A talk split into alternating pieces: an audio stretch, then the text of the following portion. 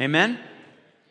Well, you guys, uh, I think you, I hope you know this, but we've been on a journey of worship and talking about the different ways and lifestyle of worship that we've been called to. And so it's been a phenomenal time. I've been enjoying it. I hope you guys have been enjoying it. Have you? Yes, three of you, that's enough for me. I'm good, you know. If any two or three agree, there he is in the midst, so we're getting it done. Hallelujah. Well, I, I've been enjoying it and I've been loving to hear the different aspects of what it is to live a life of worship, to, to hear about the origin of worship from that original word where we first see it in the, in the Old Testament, which means to bow, and that the, that the basis of worship is that we're bowing before this God who is worthy. And we're saying, You are God and we are not. That's the beginning of worship, is to say, You are worthy and I, I give you the honor that you're due. It's amazing. And then we looked at several other words in Psalms about worship that, that some, some of those words where we see praise is to shout, is to sing, is to dance, is to boast. I love that one, that we boast about the goodness of God. And we are called to live a life of worship because our life, everything that we do, is not neutral. It is not neutral because we are a kingdom of saints. And I'm going to unpack that for you. But our worship actually preaches the gospel of the kingdom. And not only preaches the gospel of the kingdom, but our worship is to extend the gospel of the kingdom. And that's why this is so important, because it's not just a passive thing that we do. It's not just, oh, yeah, we come together and we sing. No, no, no. When we sing, we sing in worship of God. That's the singing part of worship, but it's not all of worship when we get together, and some of us dance or attempt to, and we dance our worship unto God. That's the dancing part of worship. And then we shout, that's the shouting part of worship. Okay? But everything that we're called to do is called to release heaven, the kingdom of heaven on earth. Our worship results in blessing. Isn't that amazing? When we worship God the way that God has called us to worship Him, it creates an environment of the kingdom of heaven. And how many of you guys know that wherever the kingdom goes, things get awesome? That's true, right? That is just the truth. So let me, uh, let me continue now. We're going to talk about first fruits, and I'm going to talk to you about another part of worship, an important part of worship. And uh, so here we go. In the scriptures in Revelation 5, John is having the vision and he's seeing in heaven what's going on. And there's a certain type in, uh, time in heaven where it says, and there was a scroll that was presented, but no one was worthy to open the scroll. And he says, and there was weeping in heaven for a half an hour because no one was worthy to open the scroll. And he says, but then I saw a lamb that had been slain. And it, and it says this, and they said to the lamb, you are worthy to take the scroll and to open its seals because you were slain. And with your blood you purchased for God persons from every tribe and language and people and nation. You have made them to be a kingdom and priests to serve our God, and they will reign on the earth. Did you catch that? First of all, Christ Jesus came not just to rescue uh, Anglos in America, not just to rescue our beautiful brothers in Mexico, just those, that's enough, nobody else. No, no, no. Those guys for sure those Anglos and those Mexicans, praise be to God. But he didn't stop there, did he? No, every tongue, every tribe, every nation, Jesus Christ came that all men would be saved. And by men, I mean mankind. Sorry, ladies, that's implied. In the church, we have to talk about these things, don't we? All right, so he's purchased them, but not only that, then, he has made us to be a kingdom and priests. We are a kingdom of priests. Say that I'm a priest. That's right, you are a priest. And what's amazing about you, priests, is that you are filled with the kingdom of heaven. Remember, Jesus said, The kingdom of heaven is within you? So, everywhere we go, by virtue of how we worship the king, is how we extend the kingdom. You guys with me so far? So, this kingdom of priests. Now, because you're a kingdom of priests, it means how we live our lives is very, very important because we need to be releasing what Jesus wants to release in the earth. And as we've been seeing over the last several weeks, it's not just open to whatever we feel like doing, but He's actually prescribed that there's a time and a way to do these things. And that when we do things God's way, how many of you guys know when we do God's stuff God's way, God blesses it? Isn't that good? I mean, that's a good thing. So, this is a kingdom that looks like dad's kingdom, and we're extending it as priests. So, that means what we do, number one, matters. I want you to say, I matter. I am significant. You are significant. The, the kingdom of God is relying in part on you because Christ is in you and he wants to be he wants to be released so that another person can come into the kingdom and another person and another person. Why? Because God desires that none should perish. How many does He want to perish? None, but that all should have eternal life. And you are a priest of that kingdom. So you're extending that kingdom. So I just I need you to catch this. Our lives are of utmost importance both to God but also to the nations. Because when we extend his kingdom, the nations are blessed. Do you guys know that God loves the nations? Jesus said, All authority has been given to me in heaven and therefore go and make disciples, teaching them to obey everything that I've commanded you. So it's pretty vital that the priests of the kingdom are extending the kingdom. So what we're doing truly matters. And Jesus said this before I move on. He said, My Father desires worshipers that will worship him in spirit and truth. In other words, my Father desires worshipers that will worship Him in the way He desires to be worshiped. Not just how they decide, but how He prescribes. Why? Because I'm extending my kingdom, and my kingdom looks a certain way. It does certain things. It looks like my dad, and it blesses everyone that it comes to. And we're a part of that, priests. You are significant. Say, I am significant. My worship releases the kingdom. I want you to hear yourself say that again. My worship, releases the kingdom. It does. So you are carrying around the kingdom, and God has called for you to extend it. So that does mean that everything that we do is to be worship. Everything that we do is to be worship because we're carrying the kingdom. Now, that's not to say that, actually, I can't even go down that road. I don't have time for it. But the point is, you matter and your life is significant, and everything that you do is to be worshiped because you're to extend the kingdom everywhere you go. Isn't that good? Thank you. I appreciate that. More of that, please. So let's continue.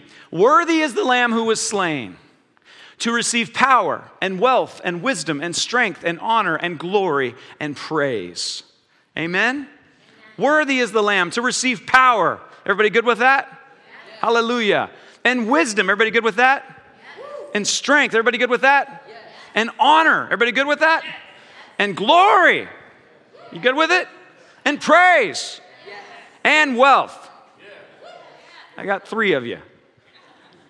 This is kind of a sticking point for us in our worship sometimes. This gets a little sticky for us sometimes. Because here's the thing uh, in heaven, what are the streets paved with? Gold. It's totally true. They're paved with gold. Why is that that it's paved with gold in heaven? I love that. That's a fantastic answer. Come on. You know what? That's sometimes the wisest thing that we can say. We have done more damage not being willing to say that when we need to than probably anything else. I do not know, but I'm going to look. Come on, that's a Selah. It's paved with gold in heaven because God has everything to the point that gold isn't even really considered that valuable in light of the riches and abundance that are in heaven. If we had as much gold in heaven here on earth, then we would also pave the streets with gold because it's phenomenal material. It doesn't tarnish, holds up really well. It's nice and bright and beautiful, and we just pave the streets with gold. It'd be easier to see, actually. It'd be nice, wouldn't it? But since we don't have as much here, we don't pave the streets with it. We use it as currency for the most part, or at least as one of the valuable things. Now we just, let's not go down that road. I'm doing good. That's two bunny trails, baby. I get a hand. Some encouragement. All right. So, thank you. You guys are awesome. I'm having fun. All right. So the point is, though, that there's, a, there's this part of worshiping God. He's worthy to receive wealth. So when would he receive wealth from these priests? The answer is here, now, on earth. Because it's not like we're going to carry wealth up to heaven when we get our new bodies. In fact, it says you won't bring anything from here when we go and we're transformed. Okay? So the point is the time when we honor God with our wealth is here. Does that make sense? Does that stand to reason? All right, you're like, wait, where are we going? Well, I'll tell you. Let's talk about for a moment how we can honor God. Now, we honor God with everything that we have. How many of you know that everything you have was given to you? Yeah, you didn't create yourself. You can't make your heart beat. You can't make your lungs expand. You can't make yourself be self aware. He actually gave that to you and the gift set that you have, the disposition that you have, the place that you were born, the time that you're born in. Every single thing that we have, we have received from God. And as priests of the kingdom, He's given us real authority to bless or to curse, to choose to do what we're going to do or to choose to do what, we want, what He wants to do. So it's real authority to release a real kingdom when we make real decisions with real stuff. Is that real clear? All right. So when we have things that are given to us, God is saying, What's been given to you, I want you to do with that what I have prescribed as worship while you're on this earth. And so we give him all the glory, all the honor, all the wealth, all the, all the praise, all the everything that he's due. Does that make sense? And as we do that, now here's the amazing thing about the kingdom of heaven is that God came not just for one nation, but for all nations. Christ came because he desires that none should perish, but that all should inherit eternal life. Now, he demonstrates this through us. We're actually extending that kingdom. So, everything that we do, every bit of our worship is to preach the gospel of the kingdom, the gospel of Christ Jesus. And what is it that Jesus did? Well, I'm getting ahead of myself. So, let's start with this. So, one of those things that we do is we give offerings. And I want to unpack this. So, here we go. Here's the first place where we see offerings in action. And it's right after Adam and Eve have gotten kicked out of the garden, and they have a son, and his name is Cain. And they have another son, and his name is Abel. Now, Abel kept flocks, and Cain worked the soil. In the course of time, Cain brought some of the fruits of the soil as an offering to the Lord. And Abel also brought an offering, fat portions from some of the firstborn of his flock. The Lord looked with favor on Abel and his offering, but on Cain and his offering, he did not look with favor. So Cain was very angry, and his face was downcast. Now, the first thing I want to point out here is that we see that the difference between Abel's offering and Cain's offering is that Cain brought some of his fruits, but Abel brought portions from the firstborn. He brought the firstborn. Guys, who's the firstborn? Jesus Christ. He is the firstborn. In fact, it says that he is the firstborn, the lamb that was slain from the foundations of the earth. See, in everything that God's laying out, he's saying, I want your life to preach the gospel of the kingdom. And the gospel of the kingdom is accessed because of the blood of Jesus, which was shed for us. The lamb which was slain, my firstborn, that I gave for you. So, a God who gave everything expects as worship from his priests of his kingdom to match the same style and character of who he is. And he gave everything, withholding not only his firstborn, but giving his own firstborn that we could be saved. So our worship mirrors and responds to that very thing. So we give him not what's left over, not something that we decide, but actually our first fruits, because he gave his first fruits. Our lives, our worship, our disciplines, our lifestyle preaches the gospel. So when somebody says, What is up with you that you give away your first fruits? And we say, Oh, well, the reason why I do that is because God Himself gave His firstborn that we could be reconciled, holding nothing back. And I am born again into a kingdom. And that kingdom is marked by generosity. And because God is generous and did not even withhold his first fruits, we as believers always give our first fruits as worship unto him. That'll preach right there, won't it? That's like, what? That is compelling. Now, you notice that I didn't say, now I give my first fruits because if I give a dollar, the Lord owes me a hundred dollars because he wants me to be rich. I didn't say that, did I? No, we are responding with what we have in worship unto the one who gave it to us. And in worship, in the way that he prescribes, that he gave his first fruits, and he asks and requires that our worship is that we do the same. Now, there's a couple questions I want to answer as to why he does that. And I'm just preaching the gospel of the kingdom to you here, okay? I'm not even promising you any good things right now. Now, I'm going to deal with the problem of good things in just a minute, because unfortunately, when you do this, it goes really well for you. And it can be a serious stumbling block in your life. And I'm worried for us. And I'm not being flippant. I'm saying this is a massive problem. And the Bible has something to say about it. Have I got your attention? All right, so here we go. We got Cain, who gives some things. Cain gives what he decides he wants to give. And God says to him, Why are you downcast? In the next verse here.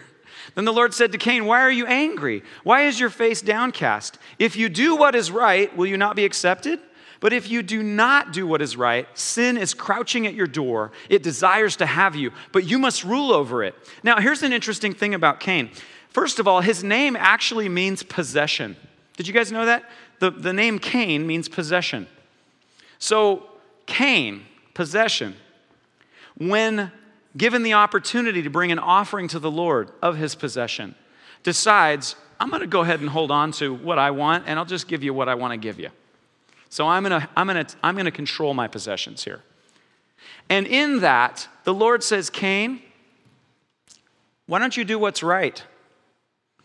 Now, he still loves him. He's saying, I want to correct this for you, Cain. You can't do this. You've got to give your first fruits. You can't just do what's in your heart to do. You can't just decide what is right and what is wrong. I'm telling you, this isn't acceptable. Do the acceptable thing.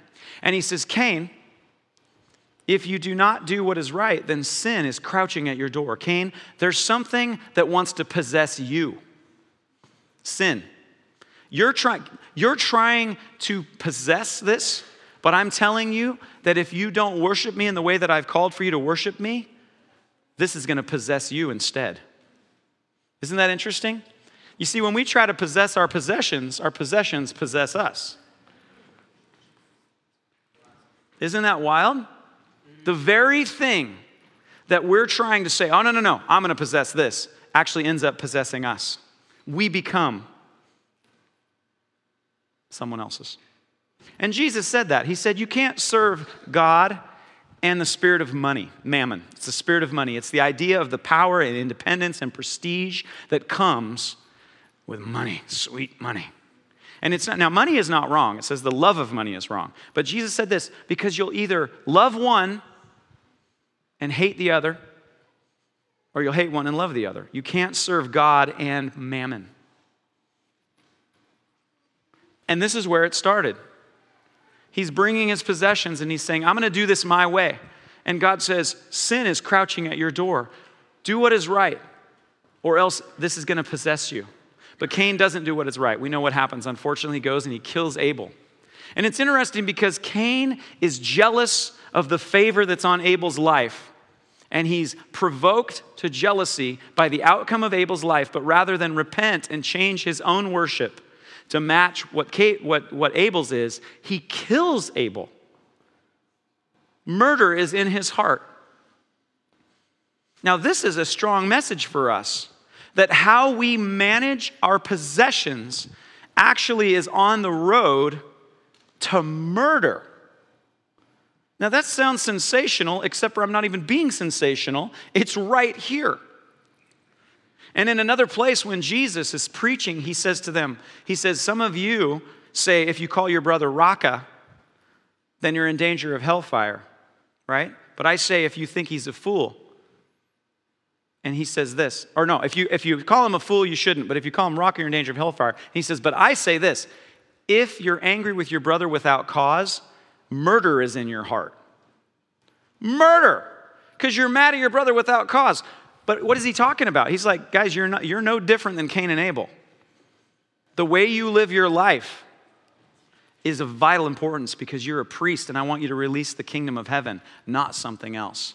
Now, I'm using strong language because this is one of those areas where I think many of us tend to be a little more like Cain. Like, I'll just do what I do the way I want to do it. I don't need you up there, preacher man, telling me about what to do with my money. And I'm not telling you what to do with your money because you don't have any money. I am telling you that God has some very important requirements for what you do with His money. So here Cain is possessed by sin because he wanted to decide how he would worship God with his possessions. Are you guys with me? All right, so here we are. So I want to share this with you. This is John Wesley in 1786. At, the, the, the Great Awakening has been going on, revival is busting out in the land. The Methodist Church is exploding. And the Methodist Church is based on a very amazing uh, premise, actually, was that they had a method that 12 people would meet each week in the churches. They'd meet in groups of 12. They would, conf- they would confess their sins one to another, and they would encourage one another to continue to live by the scriptures. That was it. That's what met, that was their method. And that's where they got the name Methodists. So, incredible, extraordinary work of God. And so, here in the middle of this, John Wesley is lamenting what's going on. Um, and he says, and I'm going to read this to you, and I've left you a little bit of that quote here. He says, I fear that wherever riches have increased, the essence of religion has decreased in the same proportion. And he means religion in the best of ways here, guys. Therefore, I do not see how it's possible in the nature of things for any revival of true religion to continue long. For religion must necessarily produce both industry and frugality. So, doing a good job working and not spending every cent that you have. All right? A fool spends all that he has. It's in the Bible. But a rich man, there's always oil and wine in his home, and that's a Selah right there. All right? So he says this For religion must necessarily produce both industry and frugality, and these cannot but produce riches. But as riches increase, so will pride and anger and the love of the world and all its branches. How then is it possible that Methodism, that is, a religion of the heart, though it flourishes now as a green bay tree, should continue in this state? For the Methodists in every place grow diligent and frugal, and consequently, they increase in goods. Hence, they proportionately increase in pride and anger and in the desire of the flesh, the desire of the eyes, and the pride of life. And so, although the form of religion remains, the spirit is swiftly vanishing away. Is there no way to prevent this continual decay of pure religion? We ought not to prevent people from being diligent and frugal. We must exhort Christians to gain all they can and to save all they can, and that is in effect to grow rich. That's the problem with the gospel of the kingdom is if people actually do it, they get rich. And it's a problem. It really is. It's actually a problem because many of us, when we get rich, we forget the God that gave us all the stuff. And we forget the God of wisdom. Didn't it say, to you all wisdom? And when we become wise and we don't spend every penny that we have, and we become generous and we begin to save and to work hard, ah, shoot. The outcome is we end up getting rich. But when we get rich, we oftentimes become tempted by riches because what did Jesus say? It's impossible. No, it's easier for a camel to go through the eye of a needle than for a rich man to enter into the kingdom of heaven. And they're going, Who can be saved then? They had the same problem then. But wait, the righteous people are all rich. The ones that actually do the stuff, they all got rich. And he goes, I know. With man, it's impossible. With God, all things are possible. And here we are in 1786, same problem again. And he says this So, how can we avoid letting our money send us to hell? There is one way, and only one under heaven. If those who gain all they can and save all they can will likewise give all they can. And then the more they gain, the more they will grow in grace. See, it's all his stuff. When Jesus comes, you know, the, stu- the, the, the story of the stewards was this everyone was given talents according to their ability. And then he goes and he says, Invest your talents. And then he comes back and says, what did you profit with the things that I gave you? And the one who didn't profit, what he has was taken from him. So, profiting is a part of being in the kingdom. You're required to do what God wants you to do with his stuff. And when you do with his stuff what he wants you to do, it will increase because the kingdom of heaven always increases. But his desire is that when you increase in wealth, it means his kingdom increases in influence because everything that He has entrusted to us is to be used in worship and in purpose in the way that He's prescribed it, that blessing would be released in the earth, not just for you. You're involved in it, you're part of it, but for His kingdom purposes, that we would care for the widow and the orphan and the, and the foreigner, as the Bible says, or the disenfranchised, those in prison, the, and, the, uh, and the poor. And I'm missing one, but I'm preaching, so I'm going to just keep going. Are you guys with me? So our worship releases the kingdom. The problem is, when we worship God in finances, we do end up increasing in wealth pretty much 100% of the time. In fact, in another place, John Wesley says this He says, I have noticed through the course of my ministry that those that begin to follow the teachings of Christ and to apply it that over the next 10 and 20 and 30 and 40 years, they increase in wealth 10 and 20 and 30 and 40 times and 100 times. And then, being rich, their love begins to wax cold. What shall we do? We must do all we can, save all we can, increase all we can, and give all we can. It's the only way to protect our hearts. Just like what we saw all the way back east of Eden with Cain and Abel. And it's no different for us today, saints. Our worship is so vital. And, and here's what I want you to catch. Now, I'm saying that there's a collateral blessing financially for you and the world when you're faithful in worshiping God with your finances. But I'm saying, as for us, we worship God with our finances because He's worthy. End of discussion. What He wants to do with the collateral blessing of his wealth when he entrusts it to you and increases it is his business. You, you get what I'm saying here? You, I'm not talking about direction of spending. I'm saying it's his business that he creates collateral blessing. That's his problem to deal with. Our part in this is to understand that we must worship him with our possessions. We only have two things in this life time and money. And money is simply a measure of time that we've spent and we've accumulated it up and turned it into something we can trade for somebody else's time that they spent to produce something. Are you with me? You see that? Money is just your time. You can say, many of us will say, like, well, I don't give the Lord my money, but I give him my time. Well, you're withholding the time that you spent to get to trade for this money. So you're not giving him that time. You might be giving him this time, but how come he can't touch this time? Time is money and money is time. There is no difference. And he says, Worship me with the first fruits of all things.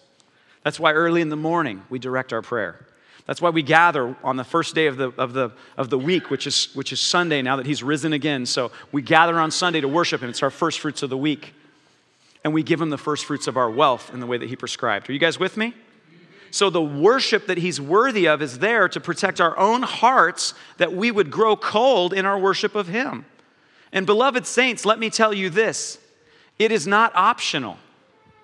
It is not optional to give God your first fruits. In fact, let me share, you, share with you here. In uh, Proverbs, it says, Trust in the Lord with all your heart. Lean not on your own understanding. In all your ways, acknowledge him, and he shall direct your paths. Do not be wise in your own eyes, which means don't decide that you got it all figured out the way you want to do it, all right? Fear the Lord and depart from evil. It will be health to your flesh and strength to your bones. Honor the Lord with your possessions and with the firstfruits of all your increase. And so your barns will be filled with plenty, and your vats will overflow with new wine. My son, do not despise the chastening of the Lord, nor detest his correction. For whom the Lord loves, he corrects, just as the father the son in whom he delights. You know what's interesting? Do you notice the, the storyline here in Proverbs is the exact storyline of Cain and Abel? Did you catch that? Did you see how he, did you see how he did this? Trust in the Lord with all your heart. Don't lean on your own understanding. Don't be wise in your own eyes. Fear the Lord and depart from evil. What did Cain decide to do? I'm going to do it this way. I'm wise in my own eyes. I'll decide how I'm going to worship. Then it continues on Honor the Lord with your possessions and the first fruits of all your increase. Then you will increase. This is what we saw with Abel. Cain didn't want to do it with his first fruits. And then he says this don't despise the chastening of the Lord. What did God do with Cain when Cain decided he was going to do it his own way? He came to him and said, Cain, why are you downcast? If you just do it the right way, it'll go well with you. But sin is crouching at your door. He wasn't despising him, he was correcting him because he loved him. But Cain wasn't having it. Cain's like, when it comes to possessions, I do things my way because it's my stuff. And God said, Sin is crouching at your door and it wants to possess you. And Cain said, I'll do the possessing around here, and walked straight away into sin and was possessed. We're no different than Cain and Abel, saints, if indeed we are trying to be wise in our own eyes and decide how we will do with our possessions outside of what God prescribes. Isn't this beautiful? Now, here's what I'm trying to say. Here's why this is so important for us. If we are worshipers of God, then we must worship Him with our possessions. We must bring Him the first fruits. It preaches a message to the world of Christ, who was the first fruits, but it also preaches a message to your own heart that you do actually worship God, that He is the one from whom all things come. That's why you give Him your first fruits. And I love, I love the kingdom. I love the kingdom. Now, the principle of the tithe we've seen all the way from Abraham up throughout the New Testament. The principle of the tithe is simply this tithe means tenth. So, in proportion to your ability to give, you give. In fact, the scriptures say in the New Testaments, don't give under compulsion, but only according to your ability give. For the Lord loves a cheerful giver. How much is 10% of $10? $1. That's what tithe means. It means tenth. How much is 10% of $100? Right. Yes. So, how much is 10%? This is a hard one of $300. You guys are doing good. How much is 10% of a million dollars? $100,000. Now, here's what's so amazing about God in the scriptures, it says, if you're faithful in little, you'll be faithful in much. But if you're unfaithful in little, you will be unfaithful in much. Isn't it extraordinary that God gave us the principle of the tithe that is a percentage, not a progressive amount? Isn't it amazing that God doesn't say, Look here, people, I want to make sure that those rich scumbags pay their fair share. So their tithe is going to be 90%. But you people that I like over here, you're not like the bourgeois. No, no, no, you're cool. You're the, you're the, I always forget. You're like the prolariat. No, that's a Ford. That's just a lariat. Anyway, anyway, he doesn't do that. He doesn't do that. He says, according to your ability. But if you're faithful in little, the scripture says, you will be given much. That's the problem of the kingdom. Is that if we're faithful in little, we're given much. And then we have to be faithful with much. I'm going to end with this thought, and I appreciate your patience. The, the day we had some ministry time, so my, my word got pushed back, but I don't, I don't know what to cut out. So I'm going to just keep going.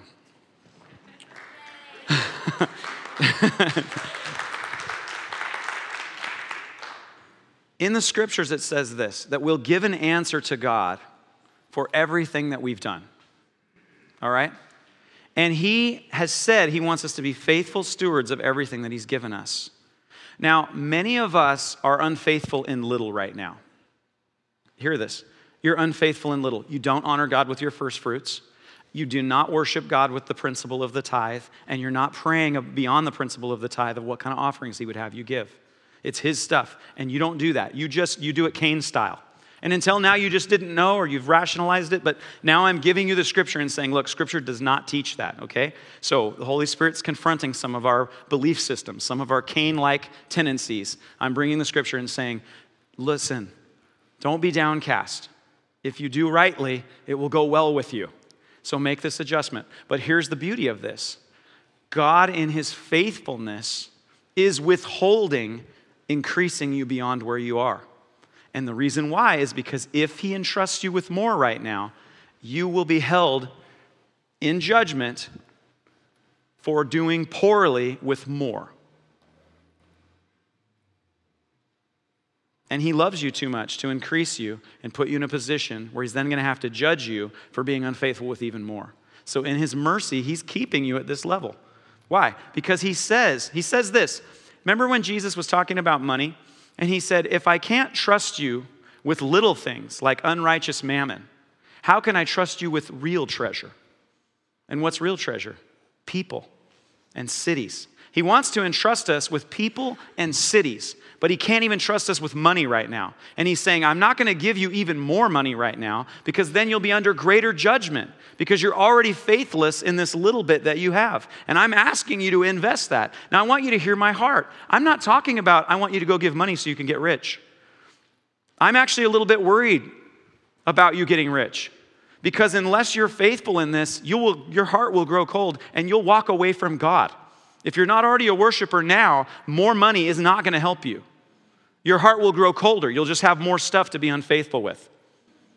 And it will be a stumbling block. And I'm saying, may the Lord not bless you.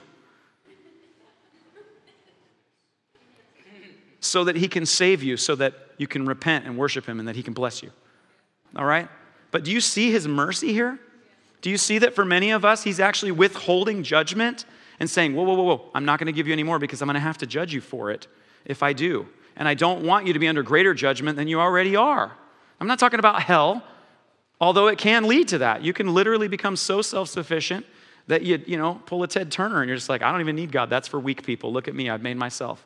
I don't, I, I pray that Ted will repent. I'm not even judging the man. I'm saying there are those that truthfully say, this is, I, I, I got this. There, there's that Cain desire in there. And God is saying in His mercy, No, I want you to be faithful in little. For your own sake, that you won't stop worshiping and being blessed and being a blessing and actually extending my kingdom. Are you guys hearing this? Now, here's the problem. As you begin to worship Him in your wealth, you will have a problem of success. You will. And I'm saying, God, would you have mercy on us that we would continue to be faithful as we do have this problem of success, that you increase our wealth. But we thank you, God, that you're not just increasing our wealth, you're increasing your wealth. Lord, that you would remind us it's your stuff, that we would be found faithful to continue to extend your kingdom all the more with our influence. I'm not going to take an offering after this message. That's not what this is about. The point is is that I am concerned for us as believers whether or not we're actually worshipers of God. And Jesus says, Where your treasure is, your heart is also. So, this is a hard word for some of us because many of us are very unfaithful in this place. And we're, we're, we're more like Cain than we are like Abel.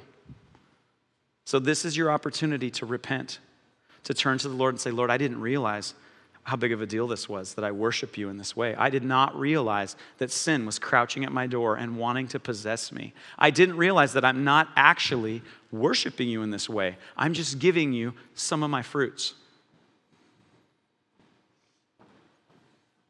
And so, this is a beautiful time to be able to turn and to repent and say, Lord, I want to worship you in this way. I will give you my first fruits, I will give it to you first. I will give you the tenth, the principle of the tithe. I will consecrate that to you and bring it into the storehouse. Not because the church is having a rough time. We're not. We're doing great. But because I worship you. And then I will pray and say, Lord, where are the kingdom things you want me to invest in above and beyond as you entrust more? And then I pray for us, Lord, have mercy on us as we do increase, that we don't then be found faithless because of the problems of success that happen when we worship you in the way that you prescribe. Amen? Amen. I love you guys. The prayer servant team is coming up. If you need prayer, encouragement, if you want to meet Jesus for the first time and want an introduction, they would love to pray with you about that. God bless you guys. Have a great week. Let's worship Him together, yes?